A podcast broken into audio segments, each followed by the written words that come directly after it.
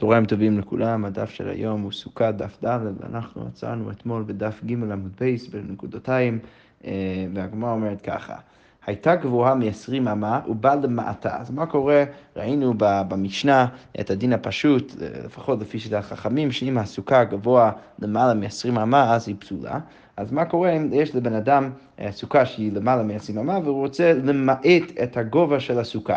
אז הברייתא אומרת ככה, הייתה גבוהה מ-20 אמה ובאה למעטה בקרים וכסתות, לא הביא מיעוט, אז הוא שם שם קרים וכסתות בקרקע של הסוכה כדי למעט את הגובה של הסוכה. אז השאלה היא האם זה נחשב כמיעוט כדי להכשיר את הסוכה. אז הברייתא אומרת לא אבי מיעוט, רש"י מוסיף, למה זה לא אבי מיעוט? שאין סופו להניח שם כל שבעה מפני הפסד ממונו. בן אדם רגיל לא ישים את, הק... את הקרים שלו שם. אה, אה, אה, קרים וקסדות שלו שם לשבעה ימים בתוך הסוכה, לכן ברור שזה לא נחשב אה, ממש כמיעוט. והגמרא אומרת, ואף אגב דפתלין הוא לכולו, אז אפילו אם הוא אומר שהוא מבטל את, ה, את הדברים האלו לכל החג, משום דבת לדעתו אצל כל אדם, בכל זאת אנחנו אומרים שזה לא נחשב כמיעוט, בגלל שהדעת של הבן אדם הספציפי הזה שביטל את הקריב הקסדות שלו בסוכה לשבעת הימים, אז הדעת שלו בטלה אצל כל אדם, ואי אפשר לסמוך על זה אה, שהוא ישאיר אותם שם, ולכן צריך להגיד שזה לא ממש נחשב כמיעוט וזה לא מכשיר את הסוכה. אוקיי, מה קורה אם הוא שם תבן וביטלו? הביא מיעוט, אם הוא שם תבן שם וביטל את התבן, אז אפשר להניח כבר שהוא ישים את זה שם לכל, ה, לכל החג, ולכן אפשר להגיד שדרך זה הוא הכשיר את הסוכה. וכל שכן, עפר וביטלו, וגם כן אם הוא שם עפר וביטלו, מדין כל שכן, אפשר, אה, אה, אפשר לסמוך על זה שהוא ישאיר את העבר שם לכל הזמן, ולכן דרך זה זה מכשיר את הסוכה.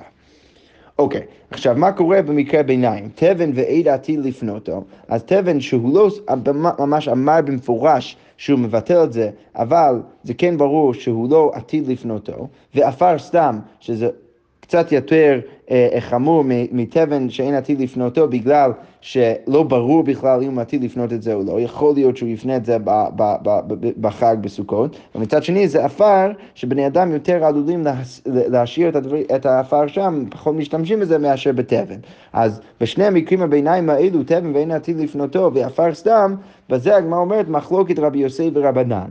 למה? כי בהקשר אחר כתוב ככה, וההקשר שמדובר עליו זה, אה, טומאת אוהל המת, שבעצם אה, אה, הדין בתורה וגם אצל חז"ל זה שאם יש גוף מת, נגיד בבית מסוים, אז, אז הטומאה של המת בעצם מטמא את כל הבית. עכשיו, יש מקרים מסוימים שבו אנחנו אומרים שהטומאה של המת בעצם עולה עד הרקיע, ויש הקשרים מסוימים שאנחנו אומרים שהטומאה לא עולה עד, עד הרקיע.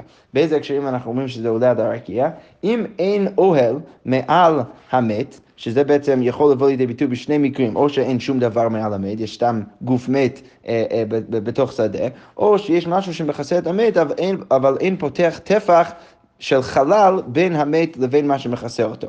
אז בשני המקרים האלו, שבעצם אנחנו רואים שאין אוהל מעל המת, אז אנחנו רואים שהטומאה עולה עד הרקיע, אבל אם יש אוהל מעל המת, אז אמנם הטומאה של המת בעצם מתפשט בכל האוהל, בכל זאת זה לא עולה עד הרקיע בגלל שהאוהל מפסיק בינו, אה, בין הטומאה לבין מה שלמעלה מהאוהל.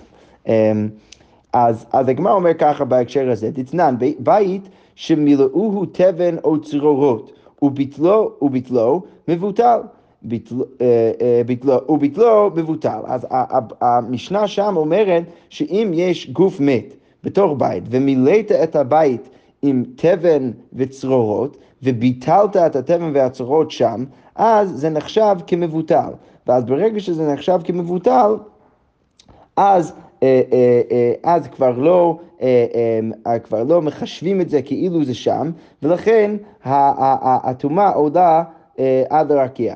רגע, בואו רק נבדוק מה רש"י אומר. רש"י אומר, אה, בית שמילאו תבן צורות וביטלו, לעניין נהלות תנן, דתומה שיש, שיש לה אוהל חלל טפח, אינה בוקעת למעלה מן הגג, זה מה שאמרנו. אם יש חלל טפח מעל המת, אז זה אינה בוקעת למעלה מן הגג, וזה נשאר שם בתוך האוהל. אבל טומאה רצוצה, שאין לה חלל טפח, הימנה לגג שכנגדה עד רקיע טמא דפוקעת ועולה. אז במקרה כזה טומאה עולה עד הרקיע. וכן הלכה למשה מסיני והילקח. רש"י אומר בית שיש בו מת או כזית מן המת ומילאו תבן או צורות וביטלו הוויין רצוצה ובוקעת.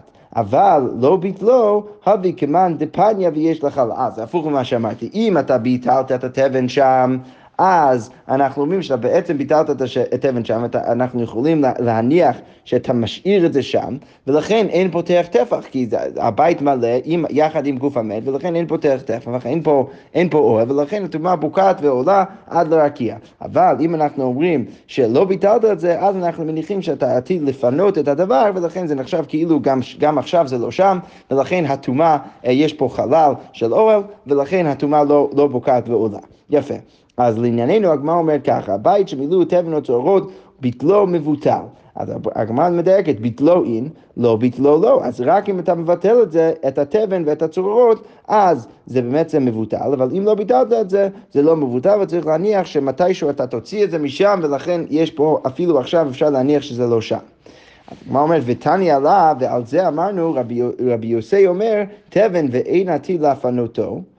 והרי הוא כעפר סדם, הוא בטל. אז אם יש לך תבן שאתה לא עתיד לפנותו, ועפר שלא אמרת על זה שום דבר, אפשר להניח מסתמה שזה נחשב כבטל. עפר ועתיד לפנותו, הרי הוא כסתם תבן ולא בטל. אז בעצם רבי יוסי בא ואומר שאם יש לך תבן ואתה לא עתיד לפנות את זה, או עפר סתם, אז אתה יכול להניח שזה כבר מבוטל, ולכן... אה, אה, ולכן אתה יכול להניח שזה נשאר שם, ולכן הטומאה בעצם בוקעת ועולה. אבל אם זה משהו שאתה עתיד לפנותו, אם זה עפר שעתיד לפנותו, אז זה כמו סתם תבן שאתה עתיד גם כן לפנות, ולכן גם עכשיו זה נחשב כאילו זה לא שם, ולכן יש פותח טפח מעל המת, ולכן הטומאה לא בוקעת עד הרקיע. עכשיו, לענייננו למה זה רלוונטי? כי...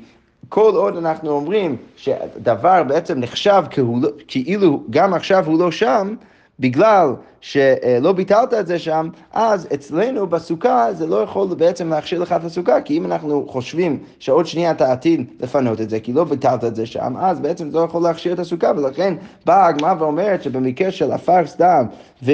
אה, ותבן ואין עתיד לפנותו, זה בעצם מחלוקת בין רבי יוסף וחכמים. חכמים שאומרים שם בטומאת מת, ששני המקרים האלו בעצם נחשבים כמשהו שהוא לא מבוטל, שאתה עתיד לפנותו ולכן הטומאה לא בוקעת ועודה, אז גם פה אצלנו בסוכה זה לא יכול להכשיר את הסוכה. ורבי יוסי שאומר ששני דברים נחשבים כמבוטלים, ששם בטומאת אוהל נגיד שאז אין פותח טפח מעל הגוף מת ולכן הטומאה בוקעת ועולה, פה הוא יגיד שזה בסדר גמור, שבעצם מבוטל ולכן דרך זה זה יכול להכשיר לך את הסוכה. יפה.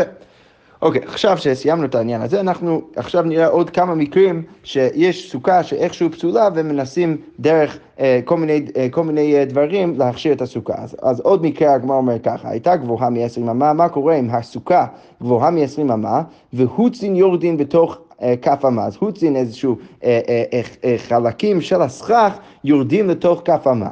אז הברייתא אומרת, או הגמרא אומרת, אם צלתם מרובה מחמתן, אז אם, אם הצל של אותם החלקים שהם מתחת לכף אמה, אם יש להם יותר צל מאשר חמה, אז כשרה, אז כל הסוכה כשרה, כי בעצם יש לך סכך, שדרך הסכך הכשר הזה בעצם יש יותר צל מחמה, ולכן זה בסדר גמור. ואם לא פסולה, אבל אם יש יותר חמה מאשר צל מהחלקים האלו שמתחת לכף אמה, אז צריך להגיד שהסוכה פסולה. אוקיי, הייתה גבוהה... אמ, י' טווחים והוא יורדין לתוך י'. אוקיי, אז עכשיו במקרה הפוך, שהסוכה אה, גבוהה מי' טווחים, שזה בעצם אמור להיות בסדר גמור, כי הגודל המינימלי, הגובה המינימלי של סוכה זה י' טווחים, אבל יש הוצין שיורדין לתוך י'. עכשיו פה ההוצין שיורדין זה לא טוב לנו, במקרה הקודם זה היה טוב, כי זה בעצם מיעט את הגובה של הסוכה, ופה זה ממעט את הגובה של הסוכה למשהו שפחות מהגוד, מהגובה המינימלי. אז מה אפשר להגיד? אז הגמרא אומרת, סבר אביי למימר, אז אביי רוצה להגיד בדיוק הפוך. אם חמתה מרובה מצילתם, אם יש יותר חמה מההוצין האלה מאשר צל, אז כשרה, כי אז אתה יכול להגיד שההוצין האלה לא רלוונטיים. כי מה אמרנו למעלה? אמרנו, אם יש יותר צל מחמה בהוצין שיורדים מתחת לכף, אז זה מכשיר לך את הסוכה. זה מעולה, כי אז יש לך סרח שמשמעותי מתחת לכף, זה מכשיר לך את הסוכה. אז הבאי פה רוצה להגיד בדיוק, בדיוק הפוך, כדי להכשיר פה את הסוכה צריך להגיד שההוצין שיורדים למטה מיוד הם לא מספיק משמעותיים, יש להם יותר חמה מאשר צל. ואז לכן דרך זה הוא רוצה להגיד שאם זה ככה אפשר להכשיר את הסוכה. אבל הגמרא אומרת, אמר לי רבא, הדירה סירוחה היא ואין אדם דר בדירה סרוחה. לא, זה נחשב כדירה סרוחה, זה, זה לא ממש דירה, ולכן אין שום בן אדם שדר בדירה סרוחה, ולכן אפילו אם יש יותר חמה מאשר צל בהוצין שיורדים למטה מיוד, ולכן לכאורה הסוכה אמורה להיות בסדר, לפי אביי, רבא אומר שבין כך ובין כך זה לא בסדר. אוקיי, עוד מקרה. הייתה גבוהה מ-20 אמה, הוא בנה בה אצטבה. אז בנית איזושהי במה בתוך, ה, בתוך הסוכה שלך כדי למעט מגובה הסוכה, אלא מה? האצטבה שבנית הוא לא בגודל של כל הסוכה, אלא רק בחלק מסוים בסוכה. אז יש לנו שני מקרים. מקרה ראשון, אז הגמרא אומרת, בנית באצטבה כנגד דופן האמצעי. אז בנית את זה כנגד הדופן האמצעי אמ, שבמאחורה של הסוכה, והוא מגיע... אה, לשני הצדדים, על פני כולה הברייתא אומרת. אז יש לך בעצם, אה, ברוב הגמרות פה יש תמונה בצד, התמונה הראשונה, הצטבה באמצע, שיש הצטבה לאורך כל הרוחב של הסוכה אה, בקיר האחורי של הסוכה צמוד לקיר. אז אם אתה מסתכל רק על האצטבה, יש בעצם שלוש דפנות סביב האצטבה, שזה בעצם מה שאתה צריך להכשר סוכה. ואם אתה מניח שהאצטבה הוא מספיק גבוה כדי למעט את הגובה של הסוכה למתחת, אה, אה, למתחת לסוכה, אז לכאורה זה, אה, למתחת ל-20 הבא, אז לכאורה זה יכול להכשיר לך את הסוכה, לפחות בחלק הזה. אז הברייתא אומרת, אם בנית באצטבה כנגד אופן האמצעי על פני כולה, ויש בה הכשר סוכה, והגודל של האמצעי, של האצטבה, הוא מספיק גדול כדי, הוא, כדי שהוא בעצמו יהיה סוכה כשרה, כל אחד לשיטתו, כפי שראינו אתמול, אה, בית שמאי, בית הלל ורבי, 400, 400 על 400, או שוח, אה, ראשו, רובו ושולחנו, רק ראשו ורובו לפי בית הלל, לא משנה, כל אחד לשיטתו, אם יש הכשר סוכה, אז כשרה. עכשיו אני כן אוסיף שיש פה שאלה, כמה, מה אנחנו בעצם מכשירים כשהגמרא אומרת שאנחנו מכשירים, האם אנחנו מכשירים רק את האצטבה והסוכה אה, אה, שכנגד האצטבה, שיש בעצם שלוש דפנות סביבו וסכך שהוא למטה מ-20 אמה מעל גבי האצטבה, האם רק את החלק הזה אנחנו מכשירים או, או את כל הסוכה. אז לכאורה מה שאומר רש"י, שרש"י אומר שברגע שיש חלק מהסוכה שהוא כשר, אז אפשר גם להכשיר את שאר הסוכה. אז ברגע שהאצטבה יש בו גודל, אה, יש בו את הגודל המינימלי של הסוכה, והוא גם ממעט מגובה הסכך לפחות מ-20 אמה, אז בעצם דרך זה מכשיר גם את כל שאר הסוכה. יפה. אוקיי, מה קורה אם שמתי, מקרה שני, אם שמתי את האצטבה במקום אחר, ומן הצד, אם שמתי את האצטבה מן הצד, אז זה מגיע עד, ה, עד הכותל האחורי של הסוכה, אבל זה רק צמוד לאחד מהצדדים, כמו שמופיע פה ברוב הגמרות, ב... אמ, אה, אה, בתמונה השנייה. אז אם שמתי את זה מן הצד, אז הגמרא אומר ככה, אם יש מצוות האצטבה לכותל דל דמות פסולה, אז אם הרוחב של הסוכה מהאצטבה לכותל שבצד השני שהוא לא צמוד אליו, אם יש יותר מדל דמות, או אם יש דל דמות, אז זה פסול. אבל פחות מדל דמות כשרה. אבל, אבל אם האצטבה הוא במרחק של פחות מדל דמות לכותל שמנגד בצד השני שהוא לא צמוד אליו, אז אפשר להגיד שהסוכה כשרה. עכשיו, מה הסברה? כפי שנראה בהמשך הגמרא, וגם ככה רש"י מסביר את זה, הסיבה שאנחנו מכשירים דרך זה בסוכה כזה, זה בגלל דין שנקרא דופן עקומה. שמה הדין הזה אומר? הדין הזה אומר שאם יש פחות מדל דמות מהאצבע לכותל שבצד השני, אני יכול להסתכל על הכותל בצד השני של הסוכה, יחד עם הסכך. כדופן אחד שהוא, שהוא פשוט עקום, ש, שבעצם יש את הדופן שהוא עולה למעלה מהקרקע ואז הוא בעצם נהיה עקום בסכך ומגיע על האצבע שלי. עכשיו, הדין של דופן עקומה אנחנו מוכנים להגיד רק אם יש אה, אה, פחות מדל דמות מהאצבע לכותל. ודרך זה, אם יש פחות מדל דמות, אני יכול להגיד שיש פה דין של דופן עקומה, וזה בעצם מצמד את, ה, את הכותל אה, שמנגד לאצטבה, ואז יוצא שיש בעצם עכשיו שלוש דפנות סביב האצטבה, כי בלי השלוש דפנות אי אפשר היה להכשיר את הסוכה, כי, כי רק עם שני דפנות זה לא מספיק, ולכן אם אני יכול להגיד את דין דופן עקומה, אז, אה, אה, אה, אז אפשר להגיד שהסוכה כשרה, ואם לאו לא. ולכן, אם זה יותר, אם זה פחות רחוק מדל אמות אז זה כשר, ואם זה דל אמות אז זה פסול. אוקיי, יפה. אז הגמרא עכשיו אומרת, ש... אז הגמרא עכשיו בעצם מקשה על העניין הזה של דופן עקומה. היא בעצם אומרת, למה אתה צריך להגיד לי, הרי אנחנו כבר יודעים את הדין של דופן עקומה. אז הגמרא אומר ככה, מה יקרה משמע? למה, מה אתה בעצם מחדש לי בדין הזה, שאם יש פחות מדל אמות, מה הצטבע לכותל שאפשר להגיד אה, אה, אה, שהסוכה כשרה. אז הגמרא אומרת, מה כמה שמע? דאמרינא דופן עקומה, מה אתה רוצה להגיד לי? לחדש לי את דין דופן עקומה, הרי תנינא, הרי את זה אנחנו כבר יודעים, למה? כי כתוב בית שנפחת, אז אם יש בית שחלק מהתקרה נפל לקרקע, לא צמוד לקיר, וסיכך על גביו, ואתה שם את הסכך במקום הזה שנפל מהתקרה, אז הגמרא אומר ככה, אם יש מן הכותל לסיכוך דל דמו פסולה, אם המרחק מהסכך לכותל זה דל דמות, אז זה פסולה וזה לא נחשב כסוכה. אבל הפחות מכאן כשרה, אבל אם יש פחות מדלת אמות, לכאורה אפשר להגיד כשר. אז, אז לכאורה אנחנו כבר יודעים את הדין הזה של דופן עקומה, ולכן אתה לא צריך לבוא ולחדש לי גם פה עם האצטבה, גם כן את הדין של דופן עקומה. אז למה אתה צריך גם את הדין הזה? אז הגמרא אומר ככה, מהו דתימה? שמה הייתי אומר, הטה מודחזי לדופן, שמה התקרה הוא ראוי להיות דופן. יש פה כמה פירושים. רש"י מפרש שלמה זה יותר ראוי להיות דופן שם בבית, בגלל שהתקרה הוא פחות מגובה של הסיממה. לכן גם התקרה יכולה להיות דופן, אה, אה, אה, דופן לסוכה, ולכן אפשר להגיד יותר בקלות דופן עקומה. אבל, אבל כאן דלא חזה דופן, פה התקרה זה בכלל גבוה מ-20 אמה. לפחות בחלק שהוא לא מעל האצבע, אז ברגע שאתה בונה אבל הכה דלא חד דופן, אם לא, הייתי חושב שזה לא נחשב כדופן, כמה השמלן שזה כן נחשב כדופן, ולכן יש פה חידוש יותר גדול אצלנו, אצלנו במקרה שהבאנו פה, מאשר המקרה שם בבית, בגלל שפה מדובר במקרה שהשכר גבוה למעלה מ-20 אמה.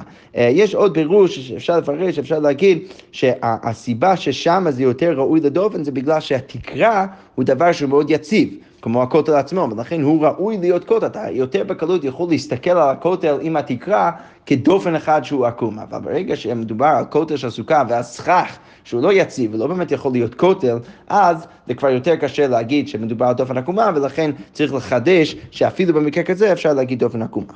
יפה, סבבה. אז יש לנו עכשיו שני מקרים שבהם אנחנו רואים דופן עקומה. מהו דתימה האוטו מדוחז לדופן, אבל הלכת דלוחז לדופן, אימה לא, כמה שמלן. אוקיי, עכשיו הגמרא מביאה מקרה שלישי. הייתה גבוהה מ-20 אמה, הוא בנה אצטבה באמצע איתה, אז עכשיו בנית אצטבה באמצע הסוכה, לא צמוד אה, אה, אה, לכל הדפנות. אה, אז הגמרא אומר ככה, אם יש משרד האצבע ולדופן ארבע אמות לכל רוח ורוח פסולה, אם יש דל אמות לכל רוח, לכל אחת מהדפנות, אז הסוכה פסולה.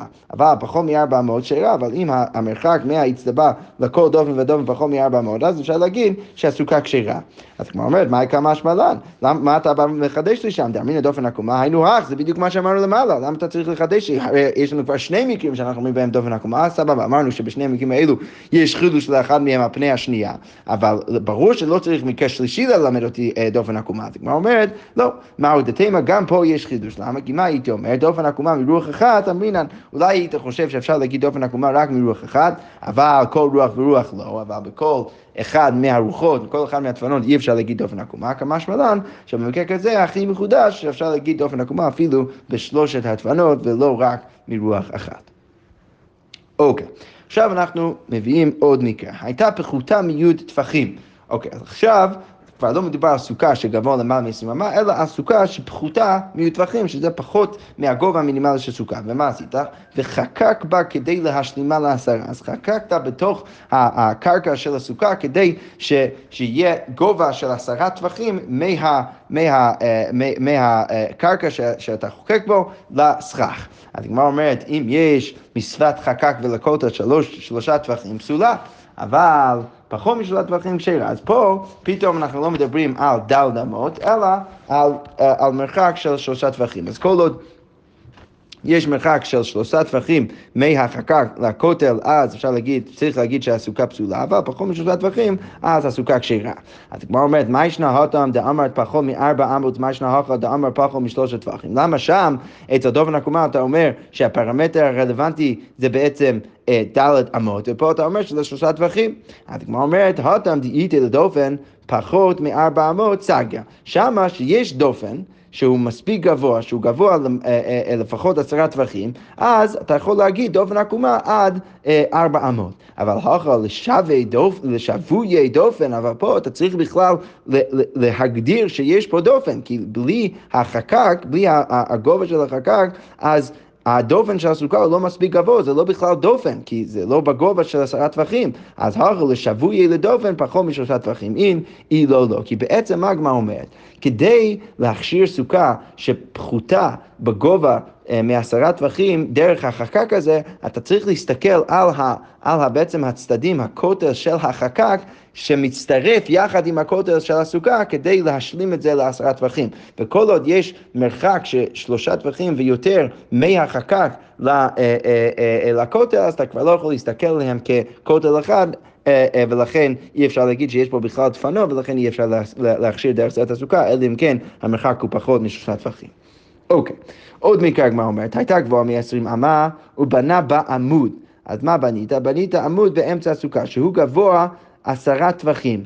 ויש בו הכשר סוכה, והוא גם בגודל של, אה, אה, של הכשר סוכה. עכשיו רש"י מסביר שהמקרה הזה הוא שונה מהמקרה שהיינו בעמוד א' עם האצטבה שבנה באמצע הסוכה, כי שמה הכשרנו את הסוכה דרך דופן עקומה. אמרנו שאם הוא פחות מדל אה, אמות לכל רוח ורוח, אז אפשר להכשיר את הסוכה מדין דופן עקומה. ופה יש הווה אמינא שהגמרא מעלה, כך רש"י מסביר, ששמת עמוד באמצע הסוכה, שהוא בעצם ממעט את הגובה של הסוכה מ-20 אמה, והוא בעצמו בגובה של עשרה טווחים. ויש בו הכשר סוכה, והוא גם בגודל של הכשר סוכה, אבל הוא יותר רחוק מד' אמות מכל הדפנות. ולכן אתה לא יכול להגיד דופן עקומה פה, ויש הווה אמינא אחר, כפי שנראה עוד שנייה, להכשיר את הסוכה דרך העמוד הזה.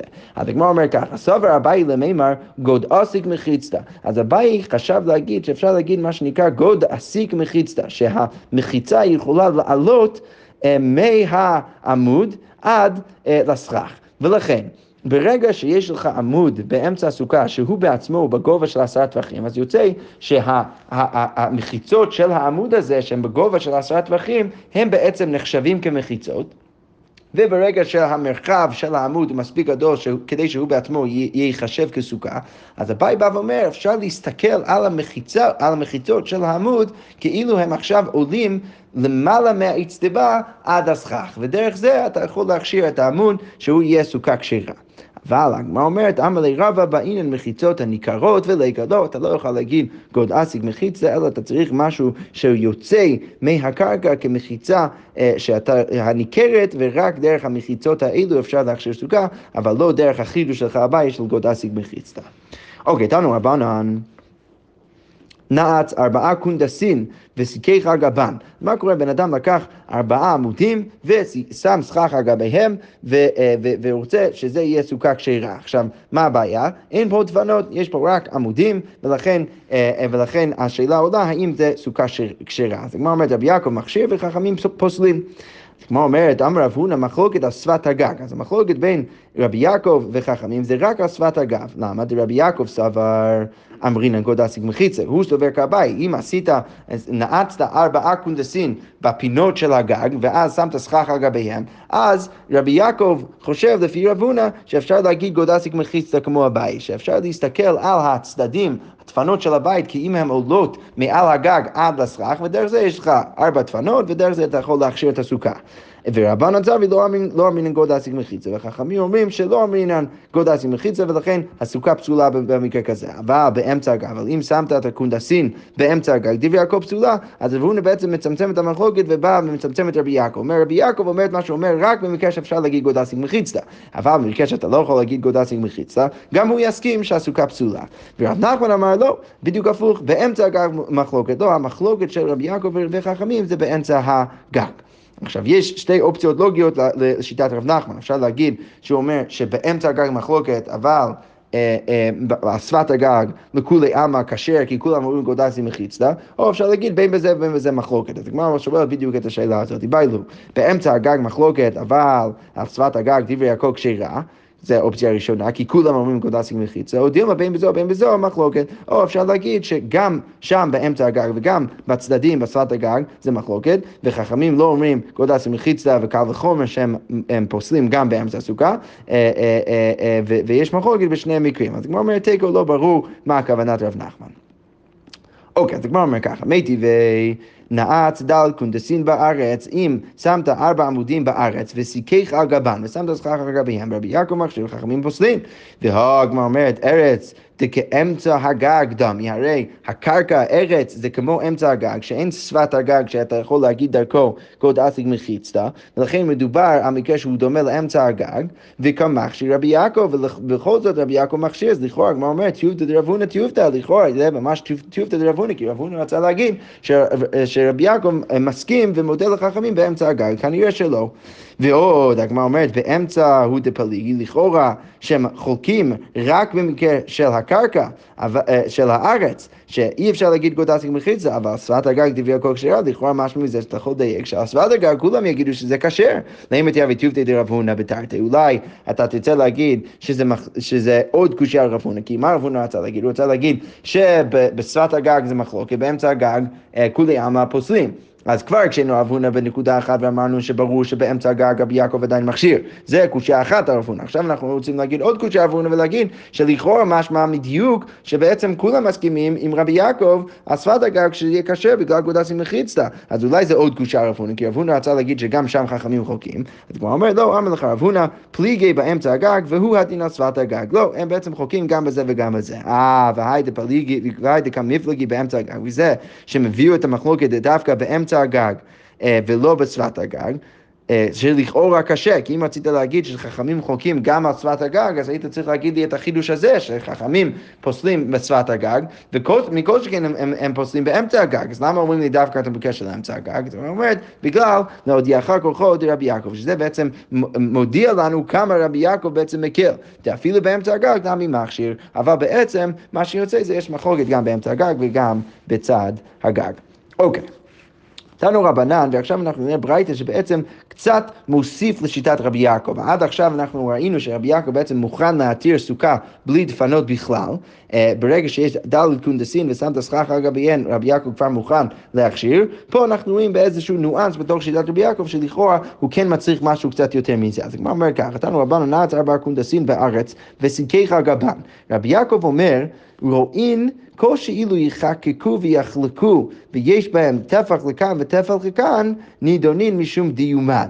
ואם לאו, אין נידונים משום דיומן. אז הגמרא בעצם אומר ככה, רבי יעקב שמכשיר בדל קונדסין וסיכך גבן, זה לא סתם, אלא רבי יעקב כן מצריך עוד משהו. הוא בא ואומר שאתה צריך, כדי להכשיר סוכה כזאת, צריך שיהיה, אם נגיד יש ד' קונדסין, ד' עמודים עגולים ששמת בפינות הסוכה, אז צריך שהם יהיו מספיק רחבים כדי שהיית יכול לחקוק אה, אה, אה, לתוכם ולהפוך אותם להיות, להיות פינה בכל, בכל פינה ופינה של ה...